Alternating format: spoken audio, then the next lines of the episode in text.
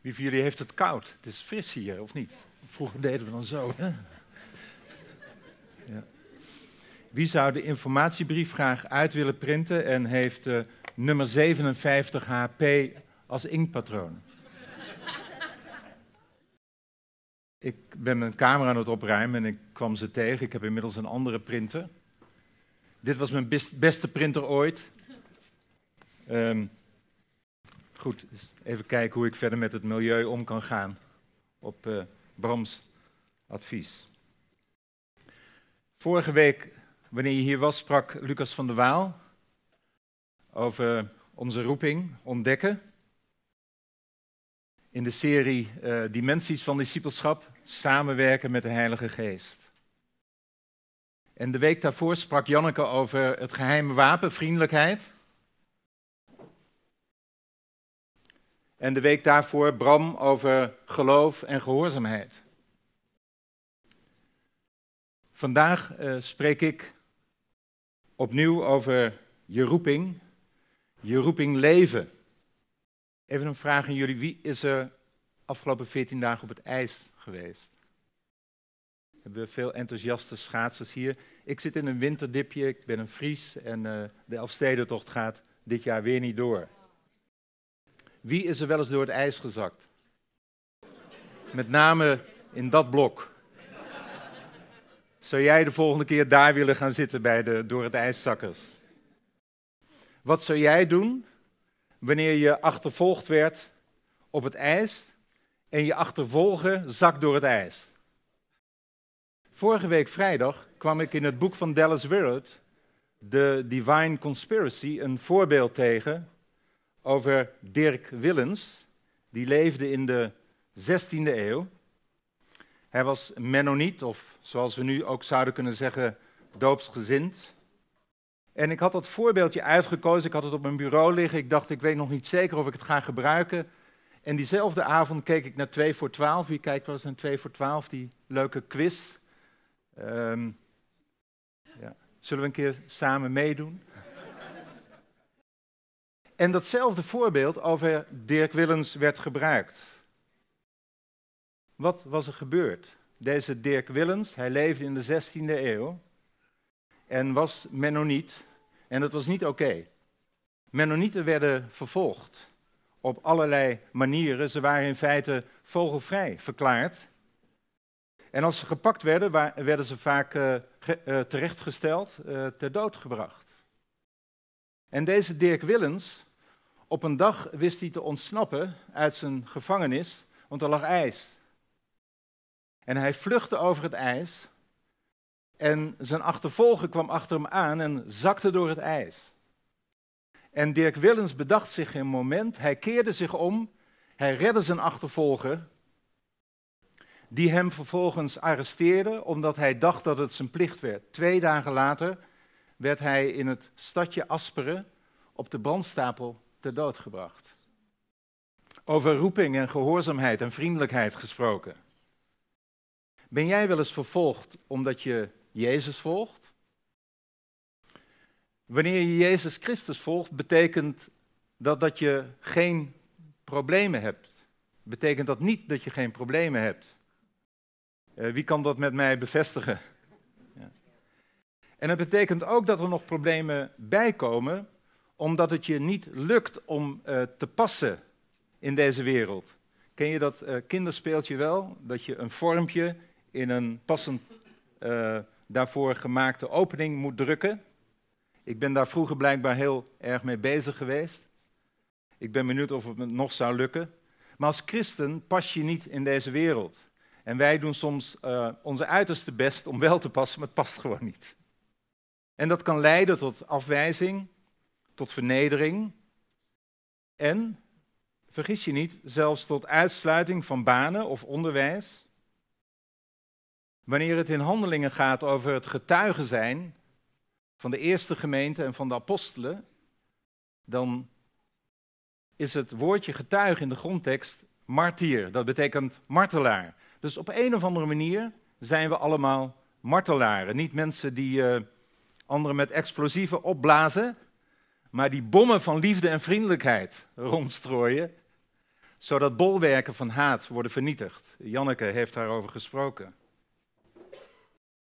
In de vorige eeuw, dan hebben we het over de 20ste eeuw, zijn er meer christenen als martelaren gestorven dan in alle eeuwen daarvoor bij elkaar. Nu leven wij als kerk in het Westen, en laten we zeggen wij vandaag, in een soort uh, bubbel als het gaat over de betekenis van discipelschap en over de werkelijke betekenis van het evangelie. Uh, we zijn ons daar vaak niet altijd van bewust, maar we worden geregeerd door de waarden van onze cultuur. Het najagen van geluk, onbeperkte keuzevrijheid, het verachten van autoriteit. De welvaartsevangelies en de vrijheidsevangelies die onze gedachten vervullen, zijn daarvan het gevolg. Hoe anders is het geïnspireerde besef van iemand als Jacobus, vriendschap met de wereld is vijandschap met God. En van Johannes, als iemand de wereld lief heeft, dan woont de liefde van de Vader niet in hem. Als het goed is, is dus leven in deze wereld voor ons als discipelen, als christenen moeilijk. Juist voor ons als discipelen van Jezus. In zijn afscheidsreden, in Johannes 14 tot 16, die hoofdstukken, zegt Jezus ronduit tegen zijn discipelen, in de wereld leidt je verdrukking. En hij voegt eraan toe, verheug je. Ik heb de wereld overwonnen. Waarmee hij de verdrukking niet ontkent, maar juist nog overtreft. We hebben net samen avondmaal gevierd. Door het eh, breken van het brood en het uitgieten van het druivensap zijn we deel van Jezus, wie Hij is, wat Hij doet eh, van zijn redding. Het is een misverstand wanneer wij denken dat dat leidt tot een onbezorgd leven, een leven zonder lijden, een leven beschermd tegen onrust, vrij van vernedering en afwijzing. We ontdekken dat eerst zelf in het lijden en sterven, in de dood van Jezus, wanneer zijn lichaam wordt gebroken en zijn bloed wordt uitgegoten, en dan ontdekken we het ook in onszelf. Vandaag gaat het over een heel hoofdstuk uit de Bijbel, Matthäus 10. En in Matthäus 10 zegt Jezus heel nadrukkelijk tot drie keer toe tegen zijn discipelen: Wees niet bang. En deze woorden van Jezus zijn vandaag ook tot ons gericht. En er is iets wat we nooit helemaal zullen uh, begrijpen als we met veel van Gods liefde en veel van het karakter van Jezus, ook met zijn vriendelijkheid, anderen benaderen, wordt dat ons niet altijd in dank uh, afgenomen. Uh, voor alle duidelijkheid, ik heb het er nu niet over dat wij met opzet door stomme dingen te doen vijanden zoeken. Of mensen pijn willen doen. Helemaal niet, integendeel. We weten dat we geroepen zijn als discipelen van Jezus om het goede nieuws verder te verbreiden, maar dat wordt niet altijd ons in dank afgenomen. En Jezus weet dat en hij doorbreekt onze angst en bezorgdheid en zegt: Wees niet bang, laat je niet bang maken. God bestuurt de wereld en wordt niet geregeerd door de meerderheid van stemmen. En dan, wat gebeurt er met ons? Wat gebeurt er met mij? Wij zijn bang dat we het niet aankunnen. De liefde die ons gevraagd wordt te geven en het lijden dat we zullen ondergaan, de tegenstand die we zullen ondervinden. En onze bangheid sluit ons in. We sluiten de ramen en deuren van ons leven en doen ze op slot. En we hokken samen als discipelen en christenen en proberen onze levens veilig en zeker te maken. En stoppen soms met het leven van onze roeping uit angst. Of we beginnen er maar niet aan om ons overtuigd te uiten over wie Jezus is en wat Hij doet. Maar als we luisteren naar de woorden van Jezus, als woorden die gericht zijn, niet alleen aan de discipelen toen, maar ook aan de discipelen nu, dat zijn wij, worden we ons bewust van wie we zijn als discipelen en van onze roeping. En beseffen we dat er zoveel te doen is dat er zoveel mensen zijn om lief te hebben. Dat er zo'n geweldige Heer is om te aanbidden en te volgen. En dat er niets is om bang voor te zijn. Daarom, vandaag is dat het thema. Wees niet bang in het leven van je roeping. En hoe dan? Hoe doe je dat dan? Nou, met name door twee dingen. Door je bewust te zijn van de roeping die je hebt om te leven. En ook door je ervan bewust te zijn wat je kunt verwachten onderweg. Laten we naar die twee dingen kijken. Wees je bewust van je roeping. In Matthäus 10, in vers 1 staat dat Jezus de twaalf leerlingen bij zich riep. En dan volgen in vers 2 ook de namen van de twaalf leerlingen toen. Nou, dit is ontzettend belangrijk als het over roeping gaat. Uh, wie heeft je geroepen? Door wie ben je geroepen? Het is Jezus die je roept. En je weet wie Hij is. We hebben net ook avondmaal gevierd. De bereidheid die Hij heeft getoond om te lijden. Door wie worden wij uitgezonden? Door Jezus. Daar mag geen misverstand over bestaan. We hebben dat niet zelf verzonnen, een baantje geschapen. Hij roept ons. En dat betekent ook dat we onder zijn koninklijke autoriteit staan. En die roeping is uh, geen optie waarvan je vandaag kunt zeggen, nou, misschien wel leuk om er even mee te doen en morgen weer niet. En dinsdag kijken we er weer eens even opnieuw naar. Dat is gewoon deel van je leven. Het is wie je bent. Je roeping is je leven. En nog in datzelfde vers 1 staat dat hij, dat is dus Jezus, gaf hun, dat zijn de discipelen, de macht om kwade geesten weg te jagen en om iedereen beter te maken die ziek was of pijn had. En deze roeping, de inhoud, wordt ook herhaald en aangevuld in vers 7 en 8. Overal waar je komt, moet je het goede nieuws vertellen en zeggen: de nieuwe wereld van God is nabij. Maak zieke mensen beter, maak dode mensen weer levend, maak mensen met een huidziekte beter, jaag kwade geesten weg. Jullie krijgen de macht van God. Uit het gedeelte wat hieraan vooraf gaat in Matthäus 9, dat is uh, als ik het goed heb 9 en dan komt 10. Dus Jezus had daar uh, enorm veel medelijden met de mensen. Hij reisde rond, hij ging naar alle steden en dorpen. En in de synagogen, in de samenkomsten daar gaf hij de mensen uitleg over God. Jezus vertelde hun het goede nieuws over de nieuwe wereld. Hij deed verslag van het nieuws van het koninkrijk. En hij maakte iedereen beter die ziek was of pijn had. Toen Jezus al die mensen zag, kreeg hij medelijden met hen. Hij dacht, mensen hebben het moeilijk. Niemand helpt hen. Ze lijken als schapen zonder herder. En hij zei tegen zijn leerlingen: Het goede nieuws moet overal verteld worden, maar er zijn te weinig mensen om dat te doen. Vraag daarom aan God dat hij meer mensen stuurt. Dan kan het goede nieuws overal verteld worden. Dus Jezus roept ons, en het mooie is dat hij ons roept voor een opdracht, voor een roeping die hij zelf heeft gedaan. Dus Jezus roept ons en roept ons om zijn werk voor te zetten. En hij geeft daar ons de autoriteit voor, de macht. Om het goede nieuws te vertellen, het koninkrijk van God aan te kondigen. Dat is onze roeping. En Jezus zegt tegen de discipelen: bid, bid voor maaiers. De oogst is groot. Ooit was er een uh, jong stel en die uh, wilde bijbels gaan smokkelen naar voormalige Oost-Duitsland. Maar ze hadden geen auto. En toen kwamen ze bij een uh, ouder echtpaar op bezoek die een hele mooie auto hadden. En uh, toen zaten ze daar aan tafel. En toen stelden ze voor om te bidden. Dat de Heer zou voorzien in een auto om die Bijbels weg te brengen naar Oost-Duitsland. Nou, het gebed was kort en was daarna gelijk verhoord. Die mensen gaven hun auto mee. Zo moet je je dit ongeveer voorstellen. Jezus zegt op je knieën, bid voor maaiers. En ze staan op van hun knieën en ze weten, het gaat over mij.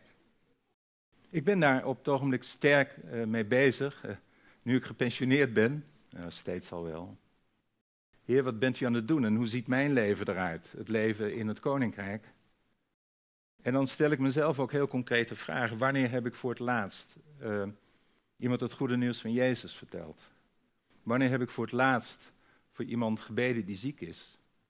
Wanneer heb ik voor iemand gebeden voor het laatst die uh, nieuwe vrijheid uh, nodig had namens Jezus? En soms denk ik dat ik een soort lid ben van een visclub. Die het alsmaar over vissen heeft en hoe belangrijk het is om te gaan vissen. En uh, nieuwe regeltjes verzint over het vissen, maar nooit gaat vissen. En soms kan het ingewikkeld klinken, het koninkrijk en al die dingen. Maar waar het in feite op aankomt, zoals Paulus het zegt, God heeft ons de taak gegeven iedereen te vertellen wat hij aan het doen is. Dus wij, wij, wij mogen, moeten vertellen wat God aan het doen is in onze levens. Of zoals Paulus ergens anders zegt, om anderen namens Jezus Christus uit te nodigen. Word vrienden met God. Hij is al vrienden met jullie. Dus mensen uit te nodigen tot vriendschap met God. We gaan verder bij vers 5 van Matthäus 10. Jezus wilde de twaalf leerlingen op weg sturen. Hij zei, jullie moeten niet naar de ongelovigen gaan en ook niet naar de steden van de Samaritanen. Nee, jullie moeten naar de mensen van Israël gaan, want zij zijn de verdwaalde schapen. Dus Jezus zendt zijn twaalf maaiers, zijn twaalf vissers uit met deze opdracht. En het komt voor ons eigenlijk hierop neer. Begin niet met reizen naar een of andere plek ver weg, ver weg iets dan. Om mensen daar te bereiken met het goede nieuws. Probeer niet de held uit te hangen door een of andere publieke figuur te tackelen, aan te pakken, maar ga naar de verloren, verwarde mensen, de mensen die het moeilijk hebben, bij jou om de hoek. Toen hè, waren dat eerste Joden. En later, toen de Heilige Geest werd uitgestort, kwam daarbij eerst de Joden en dan de Samaritanen, Jeruzalem, Samaria, enzovoort, tot aan de uiterste der wereld. Dat zijn concentrische cirkels. John Wimber, de grondlegger van de Vineyard-familie, waar we deel van zijn, had daar een uh, uh, hele korte uh, een one-liner voor: Teach from your own plate. Ga niet proberen ergens anders te doen wat je thuis niet hebt gedaan. Of zoals Anne van der Bijl, ehm, een verwoed bijbelsmokkelaar en nu een grote ambassadeur als het gaat over de leidende kerk, ehm, eerder directeur van Open Doors. Het zei, een vliegtuig maakt van jou geen zendeling. Goed, ehm, wat kun je verwachten onderweg? Jezus is daar heel erg duidelijk in, in Matthäus 10. En ik heb heel erg geaarzeld over deze preek, maar wat ik uh, heb willen doen is vanuit de Bijbel tevoorschijn komen. En laten we kijken nadat je je bewust bent ervan dat je geroepen bent, is het heel belangrijk dat je ervan bewust bent wat je kunt verwachten. En Jezus zegt daar heel veel. In de eerste plaats zegt hij, je krijgt van mij wat je nodig hebt. Vers 8. Help andere mensen, vraag er niets voor terug. Neem geen geld aan van de mensen, geen groot bedrag, maar ook geen klein geld. Neem ook geen tas mee, geen extra kleren, geen schoenen en geen stok. Je krijgt wel wat je nodig hebt, want jullie werken hard. Jezus geeft ons wat we nodig hebben. En wat Hij ons geeft is Zijn macht om anderen te helpen. Zonder daar iets voor terug te verwachten, zonder dubbele bodem. Het is apart dat wij vaak het eerst aan geld denken, of aan een gebouw of aan spullen. Maar Jezus zegt hier met zoveel woorden, jullie zijn zelf de uitrusting, in persoon. Je hebt alleen jezelf nodig en de basics. Travel light. En dan, je komt binnen met zijn vrede. Vers 11. Jezus zei verder, als je in een stad of een dorp komt, zoek dan iemand die bij mij wil horen. Daar moet je blijven totdat je weer verder reist. Als je een huis binnenkomt, wens dan de mensen die er wonen vrede toe. Als ze bij mij willen horen, dan zullen ze die vrede krijgen. Maar als ze niet bij mij willen horen, dan krijgen ze die vrede niet. Maar stel je ergens dat je ergens niet wordt binnengelaten of dat mensen niet naar je luisteren, dan moet je weggaan bij het huis en uit die stad. Je moet dan zelfs het stof van je voeten afvegen. En luister goed naar mijn woorden. Als God recht spreekt over de wereld, zal hij die stad zwaar straffen, nog zwaarder dan Sodom en Gomorra. Ik dat zover? Dat klinkt heel erg heftig. Het belangrijkste wat hier staat is dat wij zijn geroepen om vrede te brengen. Eigenlijk zou je dat uh, kunnen doen in de vorm van een vraag. Wil jij ook bij Jezus horen? Ik hoor bij Jezus. Wil jij ook bij hem horen? Ik ben een vriend van Jezus. Wil je ook vriend met hem worden? En dat betekent heel veel. Dat betekent in feite alles. Want het gaat hier over de shalom van God. Het, het is vrede met God, met jezelf, met anderen. En het gaat over gezondheid naar geest en ziel en lichaam. Jezus komt binnen.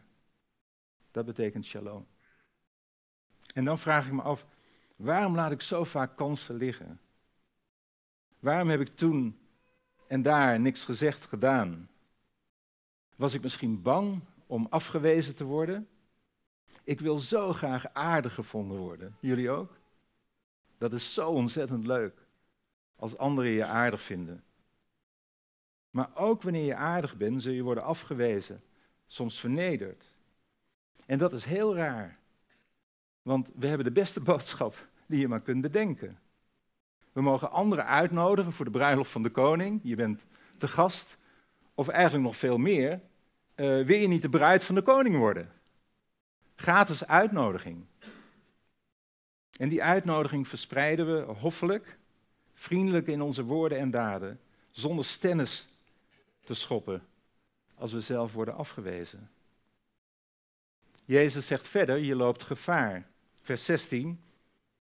Ik stuur jullie op weg, maar het zal gevaarlijk zijn voor jullie. Net zo gevaarlijk als het voor schapen is om tussen wolven te lopen. Wees daarom zo voorzichtig als een slang, maar wees tegelijk zo onschuldig als een duif. Pas op voor de mensen, want omdat jullie bij mij horen, zullen jullie naar de rechtbank gebracht worden. En in de synagoge zullen jullie met de zweep geslagen worden. En jullie zullen bij bestuurders en koningen gebracht worden. Daar moeten jullie het goede nieuws vertellen, want alle volken moeten het horen. Vers 19. Stel dat jullie gevangen genomen worden, maak je dan geen zorgen over wat je moet zeggen of hoe je het moet zeggen, want op dat moment zal God je de juiste woorden geven, want je spreekt dan niet zelf, maar de geest van jullie vader spreekt door jullie mond. Over samenwerken met de Heilige Geest gesproken. Onze roeping is dus gevaarlijk werk. We zijn als schapen die door een roedel wolven rennen. Vestig geen aandacht op jezelf. Wees voorzichtig als een slang. Onbevangen als een duif. Wees niet naïef. Je motieven zullen in twijfel worden getrokken. Je reputatie zal worden besmeurd. Je zult voor de rechter gesleept worden. Zonder het te beseffen geven ze jou zo een podium om het nieuws van het koninkrijk verder bekend te maken. Toen wij een aantal jaren geleden bezig waren met Outflow, hoorde ik een verhaaltje van Steve Sjogren over een hele oude mevrouw die meedeed aan servant evangelism. Uh, gratis dingen doen voor mensen zonder daar iets voor terug te verwachten. En uh, zij was uh, op een hele drukke parkeerplaats en daar was zij parkeermeters aan het bijvullen. Maar wat ze niet had gezien was dat op de parkeermeters een, een, tekst stond dat, dat, dat als die auto niet van jou was, mocht je de parkeermeter niet bijvullen. En zij werd gearresteerd. En wat denk je? Een journalist kwam erachter. En die vertelde dat verhaal over dat onschuldige oude mevrouwtje. Dat gewoon uit liefde voor mensen parkeermeters bijvulde. En er stond een hele pagina in de plaatselijke krant. Ze kreeg een gratis podium. Om het, uh, terwijl ze niet naar had gezocht. Ze had dit niet gedaan om in de krant te komen. En dat is trouwens ook een hele goeie. Wij moeten niet dingen doen om te marketen of om te manipuleren. Maar uit zuivere liefde en bewogenheid voor mensen. Ik weet dat het allemaal heel heftig klinkt, maar weet je dat er per uur tien christen, christenen, broers en zussen van ons, worden vermoord? op één dag. Ieder uur, bedoel ik. Dus in die tijd dat wij hier nu bij elkaar eh, zitten, even kijken, het is uh, half één, anderhalf uur of voor degenen die onder de, al voor de koffie zijn gekomen, nog eerder. Het aanbiddingsteam nog eerder.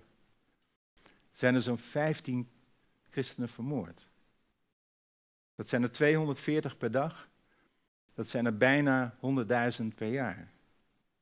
En dan hebben we het nog niet eens over de christenen die worden gemarteld of gevangen genomen of bedreigd of buitengesloten of aangevallen, gediscrimineerd, want dat gebeurt op een nog grotere schaal. Voor directeur Ruud Kraan van Open Doors zijn de cijfers van christenvervolging een persoonlijke confrontatie.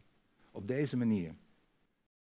Je wordt vervolgd als je uitgesproken bent over het volgen van Jezus Christus. Stille christenen zijn geen doelwit.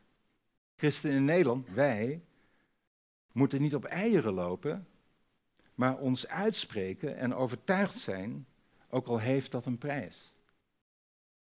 Kijk, als het over vervolging gaat, dan denk je misschien, hé, hey, dat was vroeger die man die die man redde, die door het ijs was gezakt, 16e eeuw. Of dat gebeurt niet in Nederland. Het gebeurt ook hier, wanneer wij ons uitspreken. Vervolging wordt vaak afgemeten aan heel opvallende incidenten. Arrestaties, gevangenschap, vernieling van kerken, doden van christenen. Dat zijn de gebeurtenissen die het nieuws halen. Maar het gaat hier maar om één van de zes terreinen van vervolging, namelijk gewelddadige en zichtbare vormen van vervolging. De vijf andere terreinen zijn minder opvallend dan de geweldsincidenten. Het gaat om vervolging in het privéleven, de familie of in de gemeenschap, vervolging als kerk en in de publieke ruimte. Het gaat om minder zichtbare, non-fysieke vormen van vervolging van hoge impact, zegt Ruud Kraan. En dan zegt Jezus, je zult behandeld worden als vijand. Vers 21. Mensen zullen hun eigen broer aangeven om hem te laten doden. Vaders zullen hun kinderen aangeven. Kinderen worden vijanden van hun ouders. Ze zullen hun ouders zelfs laten doden. En omdat jullie bij me horen, zal iedereen jullie behandelen als vijanden. Maar als je volhoudt tot het einde, zul je gered worden. En dit is gebeurd nadat Jezus dit heeft gezegd. Het is ook het verhaal van het boek Handelingen. Van uh, Stefanus en van Paulus en van anderen. Is dat niet apart? Hè? Wanneer anderen zich realiseren dat je, hoe onvolmaakt ook, de levende God vertegenwoordigt. En niet een of andere afgod die hen een goed gevoel geeft. Dat ze zich tegen je zullen keren. Zelfs mensen in je eigen familie. Wat een ironie. Je verkondigt zoveel liefde. Je ervaart zoveel haat. Christianity Today berichten over een straatevangelist, Rob Hughes, die 7,5 uur werd vastgehouden door de politie in de Britse plaats Basildon. Een omstander had hem vals beschuldigd, waarna de politie besloot om hem mee te nemen. En na urenlange ondervraging werd hij uiteindelijk vrijgelaten. Dan hebben we het over Engeland. De afgelopen decennia is daar de kijk op het christendom compleet veranderd. Christenen worden gezien als een enge homofobe secte. Gering is tegen hen, de rechters zijn tegen hen, de universiteiten zijn tegen hen, de BBC is tegen hen.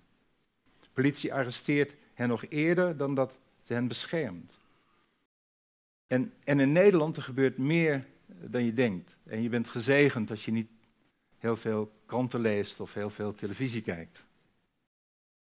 Ik las een verhaal over een Koerd in Rotterdam. Faridoun Fouillat. Dat een Nederlandse vrouw Wesselien. Zij evangeliseren onder moslims in Rotterdam en moeten daarvoor een hoge prijs betalen.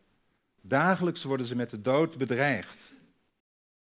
Het Koerdisch-Nederlandse echtpaar biedt vanuit een statig pand in Rotterdam een thuis aan Koerden, brengt hen in aanraking met Jezus. Elke dag komen de mensen bij hen eten, ex-moslims, maar ook Koerden, die geïnteresseerd zijn in het christelijk geloof. De tijd gaat ook door, dus ik probeer uh, kort te sluiten. We springen door naar vers 40. Je wordt beloond door God. Dat is ook wat Jezus zegt. Iedereen die jullie met open armen ontvangt, ontvangt mij. En niet alleen mij, maar ook God die mij gestuurd heeft. Stel dat iemand een profeet ontvangt omdat een profeet bij God hoort, dan krijgt hij van God dezelfde beloning als een profeet. Stel dat iemand een goed mens ontvangt omdat een goed mens bij God hoort, dan krijgt hij van God dezelfde beloning als een goed mens. En luister goed naar mijn woorden. Stel dat iemand een beker koud water geeft aan een gelovige omdat die gelovige bij mij hoort, dan krijgt hij zeker een beloning van God. Jezus maakt in Matthäus 10 duidelijk dat je in je roeping onlosmakelijk verbonden bent met Jezus. Bij het oogsten en bij het vissen. En iedereen die accepteert wat jij doet, accepteert Jezus, die jou gezonden heeft. En iedereen die accepteert wat Jezus doet, accepteert zijn vader die hem gezonden heeft. Iemands hulp accepteren is net zo goed als iemands hulp geven. Dus het gaat hier ook bij je roeping om het geven en ontvangen. Het is een groots werk waartoe we geroepen zijn. En je kunt er gemakkelijk door worden oversteld. En Jezus eindigt dan deze reden in Matthäus 10 door iets heel kleins te noemen. Het geven of het ontvangen, aannemen van een beker koud water. De kleinste daad van geven of ontvangen maakt een echte discipel van ons. Je hebt niets te verliezen. Laten we proberen samen te vatten. Wees niet bang bij het leven van je roeping. En doe dat door je bewust te zijn van je roeping. En je er ook bewust van te zijn wat er op je af kan komen, wat je kunt verwachten. En probeer te bedenken wat het betekent in jouw leven om de taak van Jezus voor te zetten. Het woordje iedereen en het woordje overal komt in Matthäus 10 heel veel voor. Dus voordat we ons afvragen aan wie moeten we nou dit goede nieuws vertellen, Jezus is daar heel duidelijk over, die zegt, uh, maak geen uitzonderingen, iedereen en overal. En natuurlijk bid je en word je geleid. Maar wacht niet. Maar doe het. En nog een keer met Paulus' woorden, nodig iedereen overal uit om vrienden van God te worden. Is dat geen mooie roeping? Spreek je uit. Er is niets om bang voor te zijn. Amen. Zullen we gaan staan? En Erik, Jan, Christine met jullie aanbiddingsteam willen jullie terugkomen. Wat ik je wil vragen een keer vandaag is, geef elkaar een hand. Wil je dat doen? Het is niet verplicht, maar het is een uitnodiging. Dank u, Vader, dat we hier eh, voor u mogen staan. En uh, Heer, om te beginnen zijn we ontzettend blij met het leven wat u ons hebt gegeven. En u helpt ons door de Heilige Geest om ons uit te spreken over Jezus. Uh, voor het eerst of opnieuw ook zelf. Dat wil ik je vragen als je voor het eerst of opnieuw je voor Jezus uit wil spreken. Knijp dan je buurman of buurvrouw niet te hard. Is belangrijker dan je denkt. En nu mag je je buurman of buurvrouw nog een keer knijpen. En zeggen, wees niet bang. Ja? Links en rechts, wees niet bang.